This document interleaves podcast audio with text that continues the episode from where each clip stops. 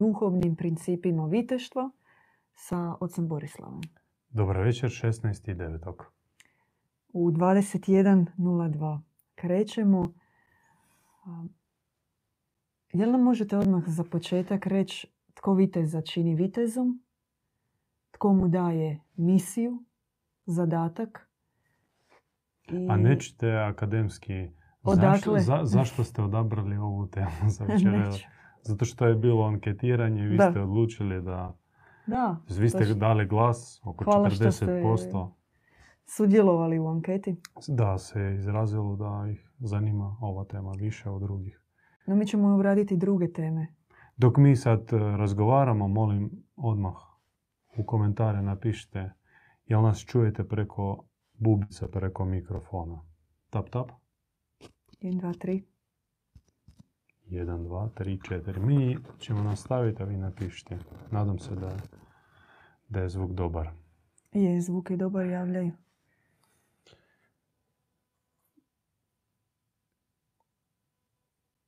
O viteštvu, pogotovo govoriti na društvenim mrežama, po meni je jako nezahvalno, ali nema druge opcije nego koristiti kanal, medijski, internetski kanal, da prenesemo mm, našu zaljubljenost u viteštvo kao najviši dostupni na zemlji oblik organizacije duhovnih ljudi. Ili ljudi koji ih vodi Bog, ljudi koji se odazivaju na Boži poziv. Dakle, viteštvo kao najviš, najuzvišeniji, najadekvatniji način organizacije ljudi duha. O viteštvu vrijedi pjevat hvalospjeve. O viteštvu potrebno govoriti jezikom metafora, epiteta, parabola, hiperbola, superlativa.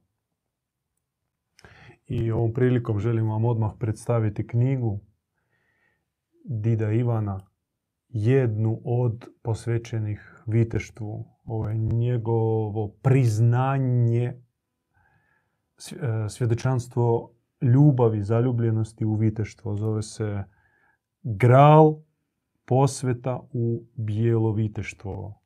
Bijelo kao simbol nevinosti, simbol neokaljanosti, simbol transparentnosti za razliku od a, crnog viteštva, crnih redova, crnjaka i mračnjaka koji samo šire crnilo i mrak i zlo. Ova knjiga um, oslanja se na srednjovjekovnu mitologiju, europsku mitologiju, o Gralu, o Arturijadi. Ovdje mm, Didivan Bogomil istražuje genezu viteštva, europskog viteštva, Mhm. porijeklom iz stare Perzije. E, Gledano recimo imena Artur, koji ima čisto perzijski avistijski korijen art. Arta kao viša mudrost, viša pravednost. E, Njegov najbolji nasljednik Parcifal ili u različitim fonetskim uh, varijacijama Persival, Parsival, Persival koji opet uh, direktno se poziva na Perziju. I postoje više ozbiljnih um, i leksikoloških istraživanja Arturijade i mm, semiotskih, se- semiotičkih istraživanja, dakle koji su simboli iskorišteni u legendama i mitovima o Svetom Gralu i okruglom stolu kralja Artura i njegovih vitezova, na temelju kojih istraživanja do, dolazi se do zaključka da a, Artorova priča, priča okruglog stola, je posuđenica ili možda neki trag avaro skitsko-perzijske tradicije. I zato viteštvo, barem u našoj priči, genetski mi povezujemo sa, sa starom indoeuropskom civilizacijom i starim indoeuropskim oblikom. Viteštvo kao oblik organizacije. Ima li viteza bez viteštva? Odnosno, može li postojati pojedinac sa viteškim osobinama i biti samodostatan? Ne može, zato što postoji nekoliko ključnih uvjeta da postaneš vitez, moraš imati nastavnika, starog nastavnika, iskusnog, duhovnog veterana, ajmo tako reći, koji je sam prošao stotine bitaka i može na nježan, blagi način prenijeti svoje znanje na onog koji se odaziva na viteški poziv. Drugo mora biti okruženje, jer e, jedan od jedno od zavjetovanja za viteza jeste poslušnost bratstvu, poslušnost e, viteštvu. On mora steći takozvanu sabornu savjest, ne svoju individualnu, pogotovo adaptativnu, prilagodljivu, s kojom uvijek e, mi možemo osobno naći kompromis, dogovoriti se, uključiti racionalnu argumentaciju i zapravo prevariti našu originalnu izvornu savjest. Dok u bratstvu ti, kod e, tebe se formira saborna savjest, kolektivna savjest koju tvoj vlastiti dušmanin smješteni u glavu, tvoj racionalni prevarant ne može zavesti, ne može je prevariti. Vlastitu savjest može, ona je dobra i nježna i preblaga. Naša savjest nikad nas ne šamari, ona e, prije upozorava da smo skrenuli sa uskog puta i sad ćemo zalutati. Kad mi činimo zlo i nepravdu, ona njoj boli i ona kaže da nije u redu što mi činimo, ali neće nasilu nas moći isčupati iz iskušenja. Tek post factum, nakon ostvarenog krivog čina, oslanjujući se na svjedočanstvo naše vlastite savjesti da smo mi mhm. pogrešili, mi se kajemo, mijenjamo i vraćamo na uski pravi put. Dok u slučaju sa posluhom bratstvu, odnosno viteštvu, kada djeluje kolektivna savjest, ona je puno jača od naših individualnih boljki i slabosti. Razumljivo. Koji su duhovni principi na kojima se temelji viteštvo? Ih više. Ih više. Glavno, glavni princip je izvanredna čistoća. Dakle, mi sad, mi sad govorimo o viteštvu duhovnom, što zna, u našem riječniku znači autentično, ne um, mutiranom kroz vijekove, kroz uh, političke kompromise i prilagodbe, već o originalnom arhetipskom idealu, ajmo tako reći, e, viteštva. Kako je to zamišljeno od, od pamti vijeka, od vazda. Taj arhetip uvijek postoji nepokvaren, neiskrivljen u inoj dimenziji, u inom bitku. I on uvijek teži ka realizaciji na zemlji iznova.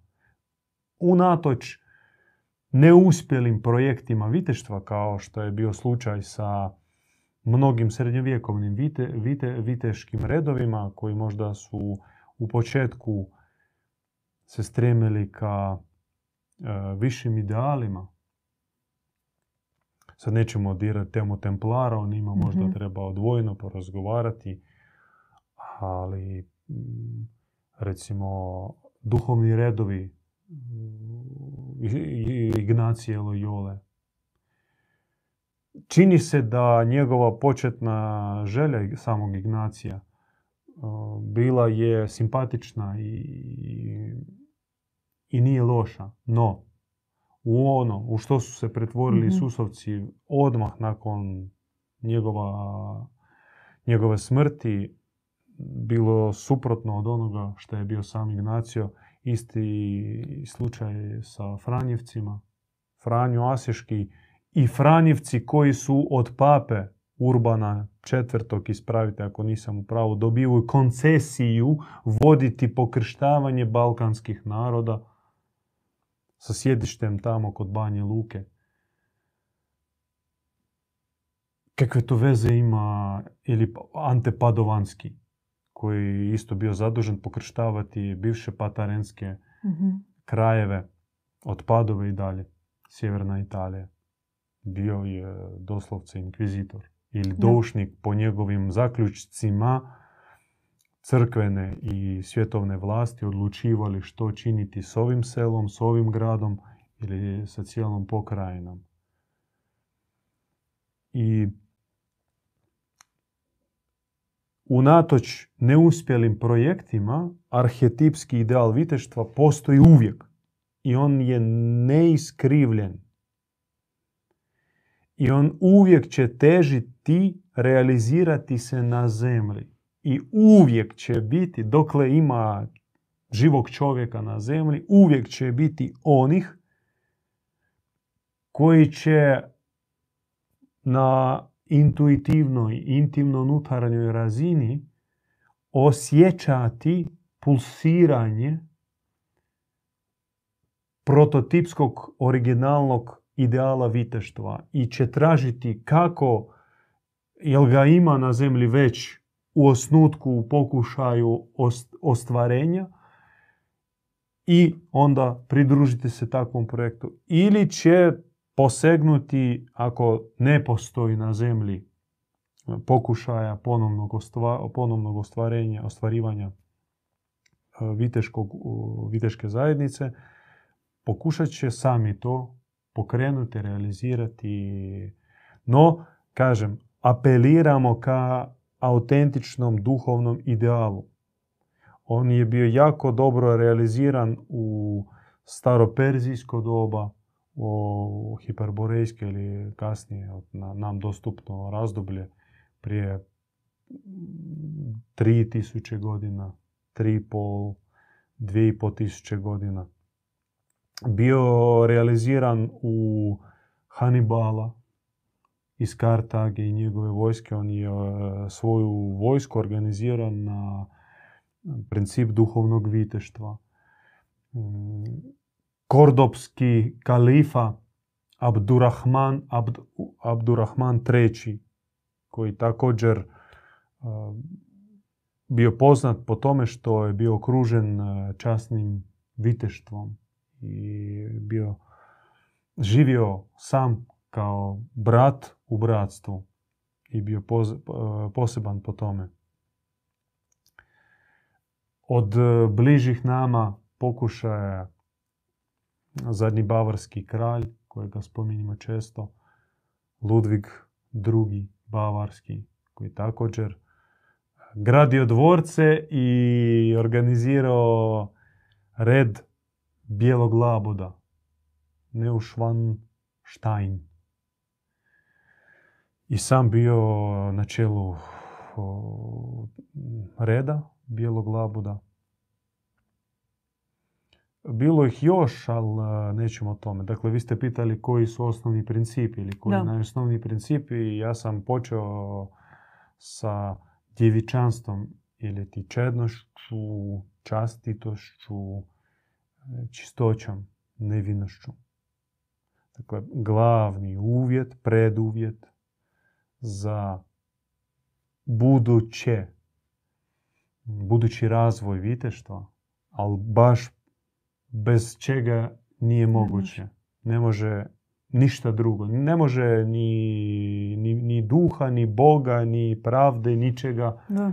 Bez početnog stupnja izvanredne, iznimne, ne čak neprirodne, ja ću tako reći, neprirodne čistoće, što jeste djevičanstvo, jer priroda, ta pala priroda naređuje promiskuitet, starozavjetnu zapovjed, opći plodi se, množi i dominiraj. I abstinencija, odnosno suzdržavanje, odnosno mm, isključivanje sebe iz bioloških algoritama je nesvakidašnji Mhm. čin, nesvakidašnji i neprirodno u tom uh, pogledu ponašanje. No, onda tek se uključuje priroda koje nema ili fali na zemlji, a to jest zadaća viteštva na temelju transcendentne snage, transcendentne prirode, činiti i ostvarivati zadaće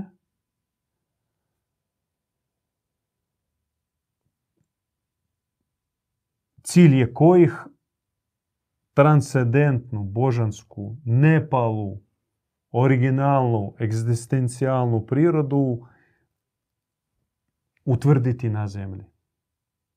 Dakle, ako ne bude prodora transcendentnog, čudesnog, nezemaljskog Da. na ovaj svijet, onda ovaj svijet će biti podređen glavnim triju nagonima.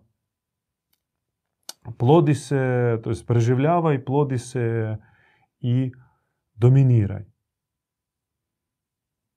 No Bog nije od razmnožavanja i dominacije. Naš svevišnji e, je sukus visokih ideala i visokih vrijednosti poput milosrđa, nježnost- nježnosti, dobrote, širokogrudosti, mudrosti.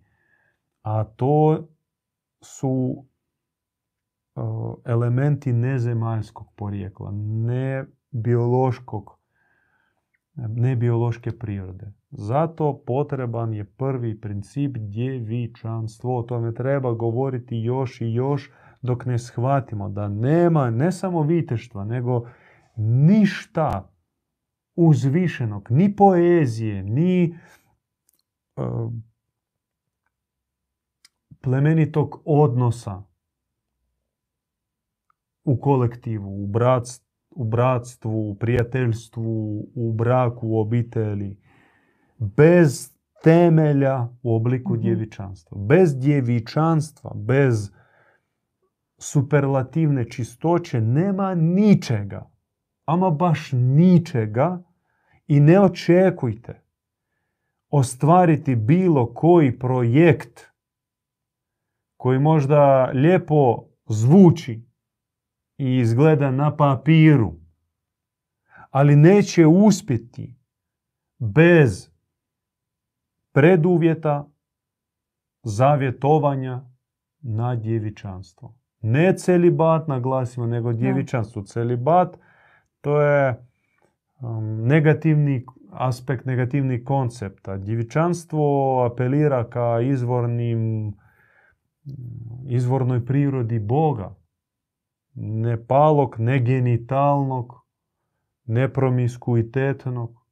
Dakle, tu ide direktni most ka samom svevišnjem. Tu nema ne to, ne činiti Da, da. to. Djevičanstvo oz- označava čini ovo, čini i živi i stvaraj i mm, množi se i, i budi plodan, ali na božanski način. Jel nam možete objasniti um, logo, sličicu na vašoj Amor Majci. versus Roma. Da. To je templarski simbol, dva viteza na jednom konju i moto Amor versus Roma. To je zanimljivo kako na latinskom uh, Roma čita se obrnuto Amor. Amor znači ljubav, Roma je Rim. Dakle, to je možda i poruka svima koji nas pokušavaju svrstati u uh, rimsku petu kolonu ili troje, trojanski rimski konj. E, nismo mi, mi smo antirimljani. Antirimljani, Rim je nas proganjao vjekovima, tisućljećima. Mi smo teški antagonisti rimskoj bludnici i nas ništa ne, ne veže, ne spajava zajedno. Dva viteza na jednom konju znači uh, biti spreman za brata dati sve. Ne samo košulju i amuniciju, nego i život. Po Kristovoj zapovjedi najviši način posvjedočiti ljubav ili najveći stupanj ljubavi jeste dati život za bližnjega, za brata svoga. To znači simbol templarski, Jel nam, viteški. e, jel nam možete malo objasniti? Pretpostavljam da viteška oprema, da ona nema isključivo vojno značenje. Ako ćemo pogledati viteza kako je on obučen, kako što nosi sa sobom, kako se priprema e, za bitku, za dvoboj, koje je duhovno značenje i za svega što on gledajte, nosi sa sobom, ajmo tako reći. Kad se spominje vitez odmah, uh, prvo on poguglaj Knighthood Knights uh, i tebi će izbaciti milijarde slika vojnika, ratnika u čeličnom oklopu. Danas mm, postaje popularno ponovno um, restauracija viteških turnira, dvoboja.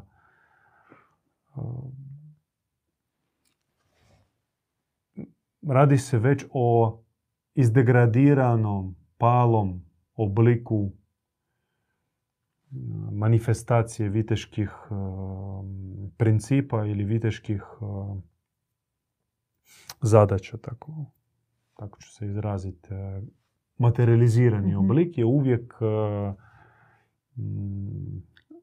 završna, završni nivo ili najpličiji nivo, naj, Najbanalniji. najsvjetovniji, da, Mhm. najistrošeniji. Dakle, mi koji apeliramo ka viteštvu, mi koji u svom rječniku koristimo pojmove poput mač, koplje, kaciga, oklop, štit, konj, i tako dalje, ne pretpostavljamo banalne fizičke predmete, Da. nego apeliramo ka duhovnim postulatima. Na primjer, mač u duhovnom viteštvu znači Boži glagol, Božja riječ, koja jeste istina i ak- ako si naoružan Božjom objavom, Božjom riječi, onda tvoje glavno oružje kojim pobjeđuješ neistinu, ne Božju laž, jeste mač, jeste Božja riječ. To jest, apostol, vjesnik je isti vitez koji ma, mačuje, udara mačem Božjeg glagola. Štit duhovnoj semantici ili semiotici, simbolizmu znači Božju zaštitu. Znači, moraš biti posvećen Bogu i nikad postupati od sebe, nego uh, realizirati Božju volju. Onda imaš štita, onda si zaštićen. Ako činiš po svome, nema štita i možeš biti ozlijeđen. Čak i smrtno ranjen. Ufaj se u vodstvo viših sila, jedan od, jedna od zapovjedi, jedno od obećanja viteza, računati i oslanjati se na vodstvo viših sila. Mhm. Nikad na svoj intelekt, svoje znanje i umjeće, koliko god si talenat i spretan pametnjaković, zlo je prejako da bi ti, oslanjajući se na svoje individualne mm, karakteristike, mogao njega pobijediti. Moraš se oslanjati e, na mudru, tajanstvenu, neočiglednu, um, paradoksalnu pomoć od ozgo. Mi smo 25 minuta u našoj emisiji. Zanima me kakvu vrstu prisege, vjerojatno nutarnje ili izvanjske možda čak, daje vitez. U smislu zavjeta, obećanja, e, kreda po kojem živi. Uvijek ima puno. Može se grubo spomenuti tri, možda za naše gledaoce će biti dovoljno da ih promotre.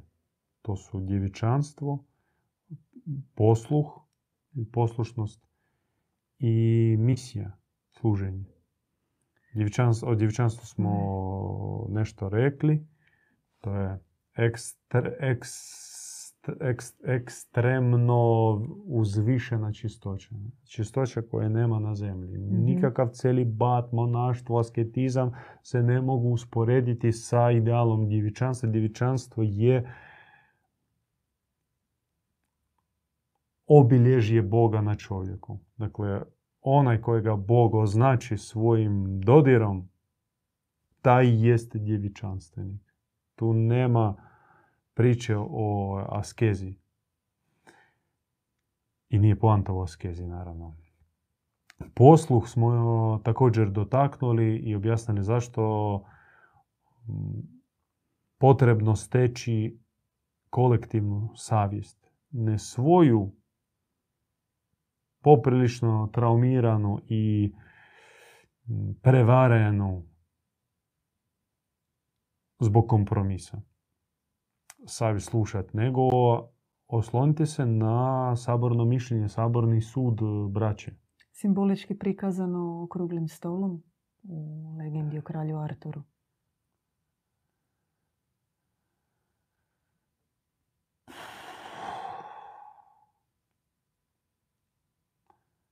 Simbolički to se može prikazati na više načina. Okrugli stol je nešto veće. Okrugli Mhm. stol je poziv i princip da u viteštvu su svi jednaki. Mhm. A posluh e, možemo prikazati u obliku mm, postoji u konja uzde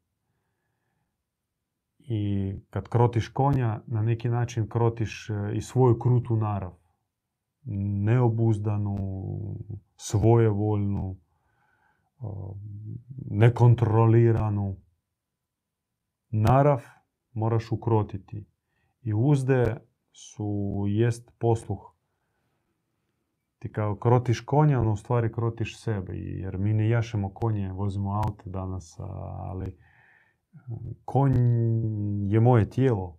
Moje tijelo je konj kojega moram zauzdati i e, neobuzdana narav, ona je smještena uglavnom u, u tijelo, jer se, bazi- jer se bazira na tjelesne nagone i strasti.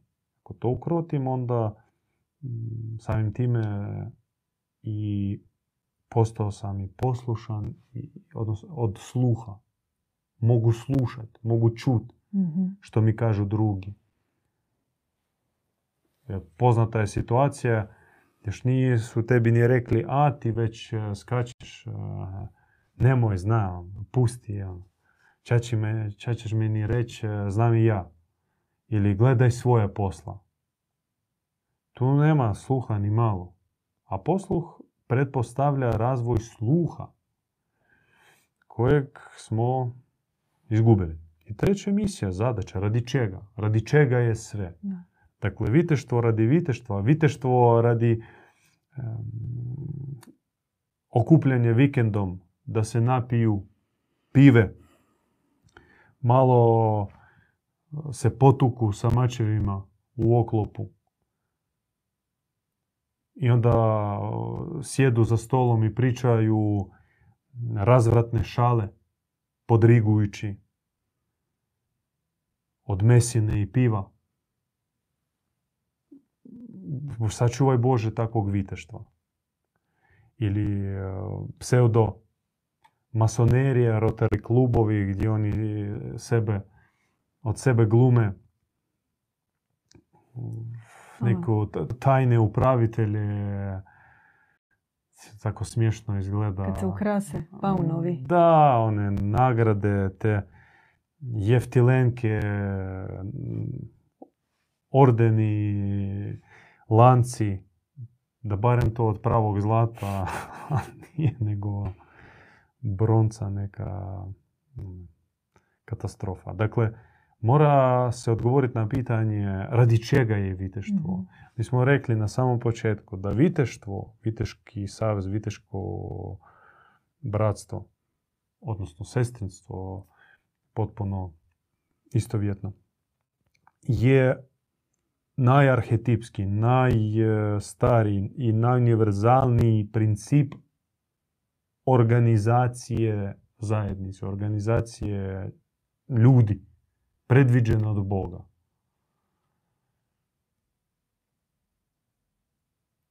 Jel možete... Dakle, da, misija. Misija služiti. mm Misija služiti ljudima. I to jeste obećanje jedno od... To jest mi svako od ovih tri e, zavjetovanja možemo još razvrstati u podzavjetovanje. Što znači, recimo, djevičanstvo uključuje i katarzu. Moraš sebe proučiti, odreći se od puno mm toga. Pretpostavlja skezu, stegu, tjelesnu, duhovnu, mentalnu. Dakle, očistiti um, očistiti srce, očistiti tijelo od svih nepotrebnih strasti i nagona. Posluh također e, pretpostavlja i čeličenje, odnosno mm, questove, testove, gdje mentor, on promatra, on tebi daje mali posluh i gleda kako ćeš ga izvršiti. Ako si dobro izvršio, daje ti novi, veći, jači, daje tebi više odgovornosti. I dok e, ne dođe trenutak e, posvećenja u viteze, a po tradiciji odluka za jednog, za pojedinca, da je došlo njegovo vrijeme biti posvećen u vitezove, spušta se s neba i tu se dobiva znak. Tvoj mentor, tvoj vitez, koji zapravo o tebi svjedoči, s tobom se moli i iščekuje znak. To može potrajati, može trajati i dan, i tjedan, i mjesec, i par godina, dok ne dođe znak s neba da je došlo vrijeme oružaru postati napokon vitez. Do tad, izvoli, budi pomoćnik, budi vitezu i desna i lijeva ruka. A onda će doći tvoj trenutak kada tebi će se dati povjeriti odgovornost misija, zadaća kako služiti ljudima. 35 minuta smo večeras u Eteru, govorimo o duhovnim principima viteštva. Je li nam možete pojasniti vezu između grala i viteštva ili je to već prekompleksna tema za Gral. večerašnju e, emisiju? Gledajte, o gralu je Divan napisao preko 10 ili 20 knjiga. Mhm. I vi sad hoćete da ja vam u dvije minute otkrijem tajnu grala. Da. Nju nije otkrio ni Otoran, ni Hitler, ni Napoleon koji je ganio za kopljem Longi, uh, rimskog legionera Longina. I sad u dvije minute da vam objasnim šta je Graal. I dvorac Grala... Ako nije problem. nije problem, evo, pročitajte knjigu Besmrtni. Ona je sva natopljena Gralovom pričom, zapravo objava djedu Ivanu podno jednog katarskog dvorca u Francuskoj. On se zove Perpetuz, ne znam to izgovoriti. Izgovaram na balkanski način Perpetuza. Valjda vi, Blanche Flor, ćete to bolje izgovoriti. Ne, neće. Uglavnom, to je katarska priča, priča savršenih Da. i besmrtnih. Najveći stupanj duhovnog razvoja kod Katara bio besmrtni. Nakon prijelaza na ini svijet, mnogi su dobivali status besmrtnih. Ne svi, ali mnogi jesu. I oni su se objavili Didu Ivanu 2006. 2007. 2008. godine. To je bio cijeli ciklus objava i otvorili njemu iznutra misterij njihovog života, tajne njihove svetosti, njihove iznimne dobrote, zato što su bili poznati ne kao Katari, nego pod francuskim nazivom Le Bonhomme, dobri ljudi. Na isti način su bili poznati i na Balkanu kao dobri kristijani ili božji prijatelji, kako su sami sebe zvali. Ali narod davo im ime ili po lokaciji, Patareni, Patarija, Albi, al, al, Albižani, ili po mm, pogrednim nadimcima od strane inkvizitora, tipa duhoborci uh, u Rusiji. Oni su to, oni nisu, nikad nisu si dali truda opovrgavati nadimke i etikete. Čak su bili dovoljno uh, tražim riječ, uh, tražim epitet, uh, dovoljno neposredni i duhoviti da bi okrenuli uh, pogrdni nadimak u svoju Mm, korist, e, što je bio slučaj sa ruskim duhoborcima. Da. Počitajte Lava Tolstoja, njegovo upoznavanje sa zajednicom duhoboraca. Njih se može smatrati slobodno posljednjim ruskim bogumilima početka 20. vijeka. I Lav Tolstoj sa prijateljima je pomogao platiti četiri broda i pomoći ih preseliti u Britansku Kolumbiju na Tihooceansku obalu mm, Kanade. Oni sebi uzeli taj. Kažu, Ok, bit ćemo mi duhoborci, ali ne u smislu da se mi borimo protiv duha, nego da se borimo za duha svetoga. Za njega se borimo i za njega smo spremni dati život. A kako su ih proganjali, uf, opasno. Oni su odbijali uh, ići u vojsku, ići u rat, uzimati puške u ruke i njim su prijetili i čak uh, slali su ih u Sibir. Mm, No oni bi rađe odabrali sibirske zatvore nego ići ubijat ljude za interese cara ili nekih tamo kretena. To su govorili otvoreno i zbog toga su bili jako prognani. A Lav Tolstoj već u zrelim godinama je upoznao prvo e, na dalinu i počeo se dopisivati sa liderom duhoborčeske zajednice Petrom Veriginim. Mladi Petar, on je tek tek postao vođa duhoborske zajednice nakon smrti njihove majke. Oni su imali, mogli imati majku, mogli Mhm. imati oca. E, Prije njega bila, kao, oni su to, oni su ih zvali Bogorodica. I on je postao nasljednik, mladi, imao 20 i nešto ili 30 godina i njega upozna po pre, preporuci od e, strane prijatelja Lav Tolstoj u svojim 70. godinama počinje dopisivati se i piše njemu u jednom pismu Dragi Petar, e, imam dobre vijesti. Nakon početka našeg dopisivanja, zahvaljujući vašim premudrim uputama osjećam kako postajem boli, kako se umnaža u meni dobrota. Hvala vam na tome. Kaže, starac koji je napisao svjetski poznate romane, Lav Nikolajić e, Grof, piše mladom Petru Veriginu. Nevjerojatno. U većini e, pjesama, spjevova o vitezu postoji tajanstvena veza između viteza i dame. Dame srca. Da. Tko, Da. je, tko je ona? A tko je ona? Ona je majka Božja. Dan, dan, dan.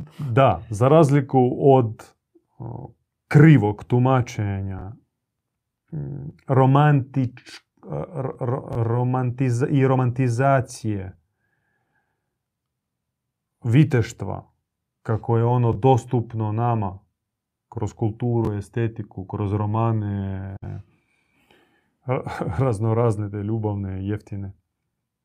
Dama srca je bila o, gospa, je bila kraljica nebeska kojoj se posvećivalo i radi nje se činilo pothvate, Mhm. podvige. A njoj se posvećivalo iz više razloga, nju se doživljavalo prvo kao izvor čistoće, spomenutog prije djevičanstva, a drugo, nju se doživljavalo kao oličenje nebeske ljubavi. Nebesku ljubav, čistu, nevinu, uzvišenu, nepokvarenu, su poistovjećivali sa, sa gospom, sa majkom Božjom, sa kraljicom nebeskom. I onaj koji je htio biti sluga višnje ljubavi i biti provodnik višnje ljubavi, biti vitez višnje ljubavi, posvećivao bi se kraljici nebeskoj. Ona bila i na zastavama, bila na medaljonima, bila na grbovima, bila u himnama, u molitvama, u njihovim pjesmama, bila na ustima kao svaka druga riječ. Gospa, gospa, gospa. Mhm. E, mi se bližimo kraju naše emisije, oko malo više od 40 minuta, oko 42 smo. Da, nismo spomenuli bitke, borbe, zlo, Da. dobro.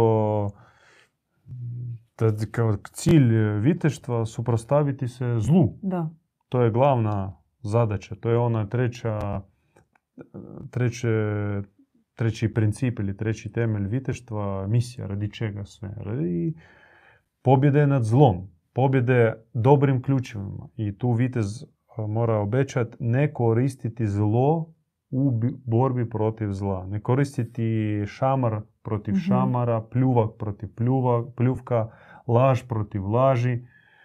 Nema a, opravdanja korištenju zlih ključeva kako bi sad brzo pobjedili i onda da se vratimo na dobra počela. Tipa ajmo sad e, nuklearnom bombom da. u bunkere zlikovaca, crnih elita, pogoditi, likvidirati i onda ćemo mi ostvariti svjetlu, dobru budućnost. To tako ne funkcionira, braćo i sestre. U borbi protiv zmaja, ako koristiš jezik zmaja, sam ćeš postati zmaj. I u mnogim mitovima i legendama, europskim i ne samo indoeuropskim, o, postoji takav prikaz da mm, zmaj ugrize viteza i on postane zmaj. Sam vitez postane Mhm. zmaj. Otruje se. Otruje se, da. To je znak poraza, to je prikaz korištenja nelegitimnih zlih metoda. A borba protiv zla je glavna zadaća viteza. I njemu se daje oružje, konkretne a, ključeve. Najjači ključ koji se spominje jeste molitva. No molitva adekvatna izazovima. Dakle, ako molitva, molitva Isusova, molitva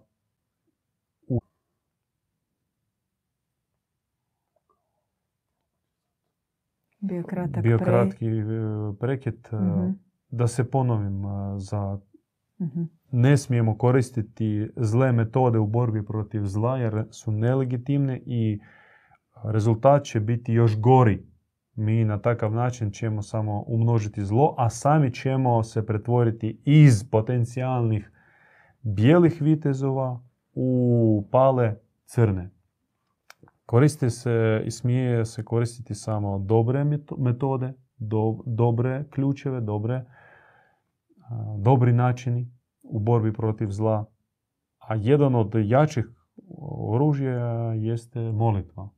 I spomenuli smo da molitva mora biti adekvatna izazovima. Ako se radi o svjetskom globalnom zlu koji je umreženo, udruženo, organizirano, sveprisutno, opskrbljeno i sa zalihama goriva da se sustav održi trajno. Molitva mora biti toliko jaka. Molitelj mora se moliti e, nalik Isusu u Gecimanskom vrtu sa krvavim znojem u tremoru i agoniji proživljavati, pro- propustiti kroz sebe uz Boži blagoslov naravno ili barem a, djelić toga svjetsko zlo.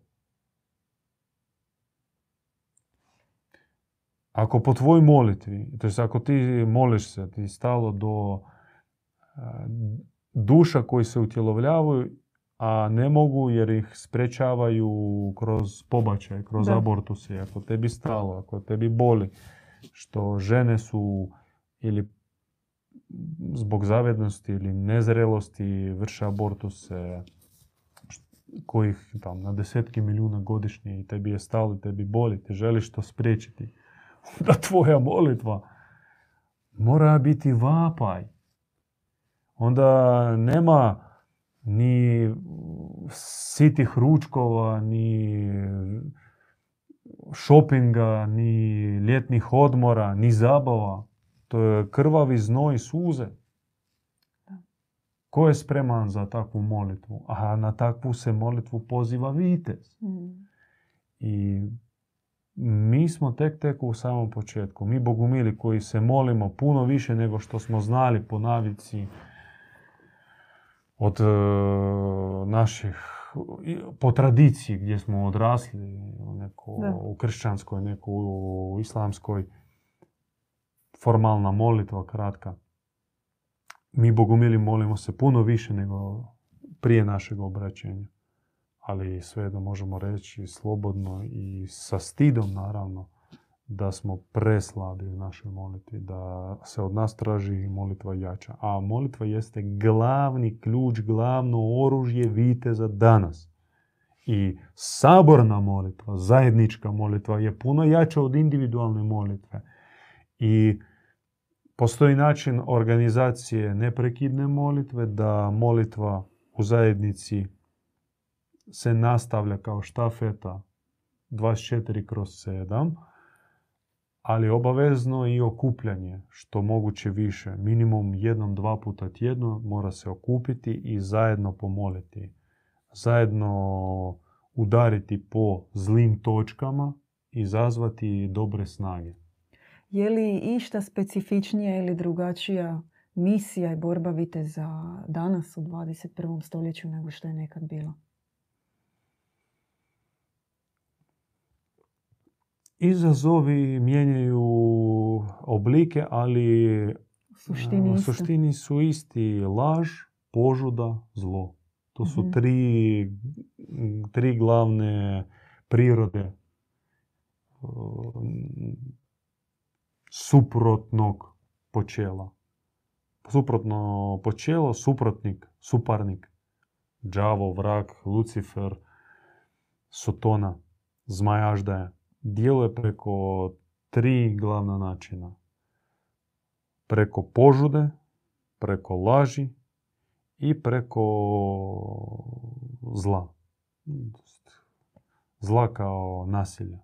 Sve skupa to formira sustav nepravde na zemlji.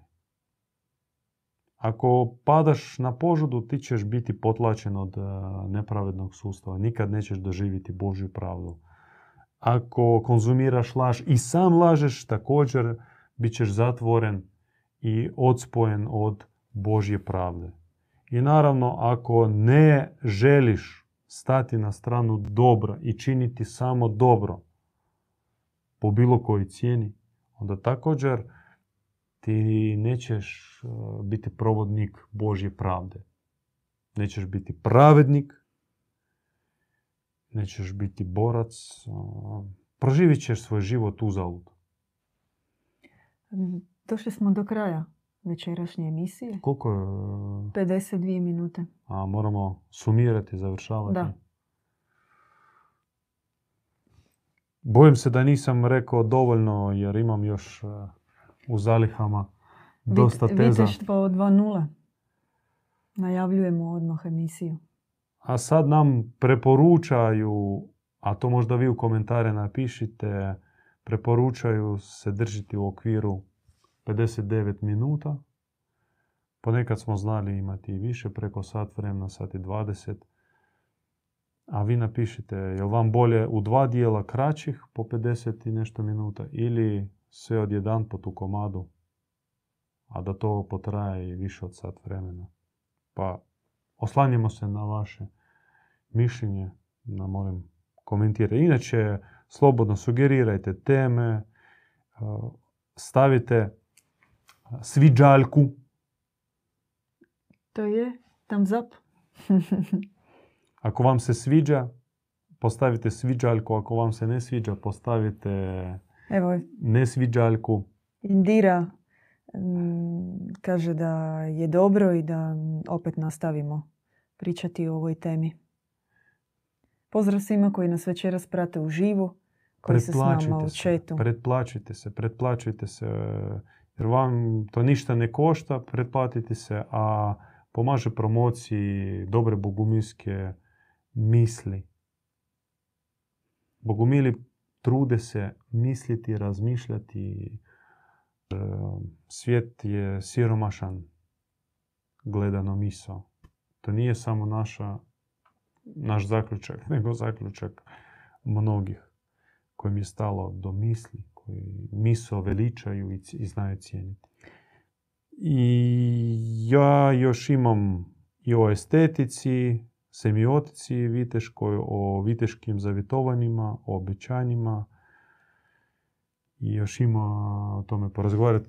Kažem, deset ovolikih knjiga o viteštvu napisao je otac Ivan.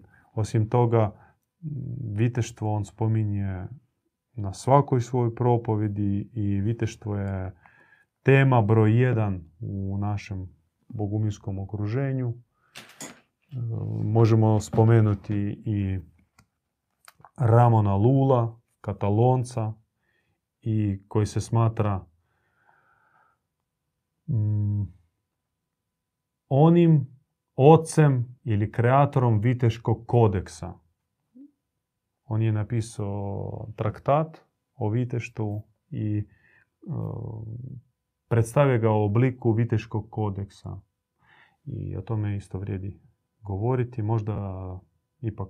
Ipak nastavak emisije, da? Nastavak emisije broj 2. Hoće li biti sljedeća ili nekim, neki drugi put, to ćemo vidjeti. E, moramo se ispričati unaprijed da sljedeća beseda bit će, u, bit će snimljena jer idemo na put. Da. Neće biti uživo, ali bit će snimljena bez montaže. Da, kao da smo u režimu uživo. Uključite se, pretplaćujte se, stavite like, šerajte, preporučajte prijateljima.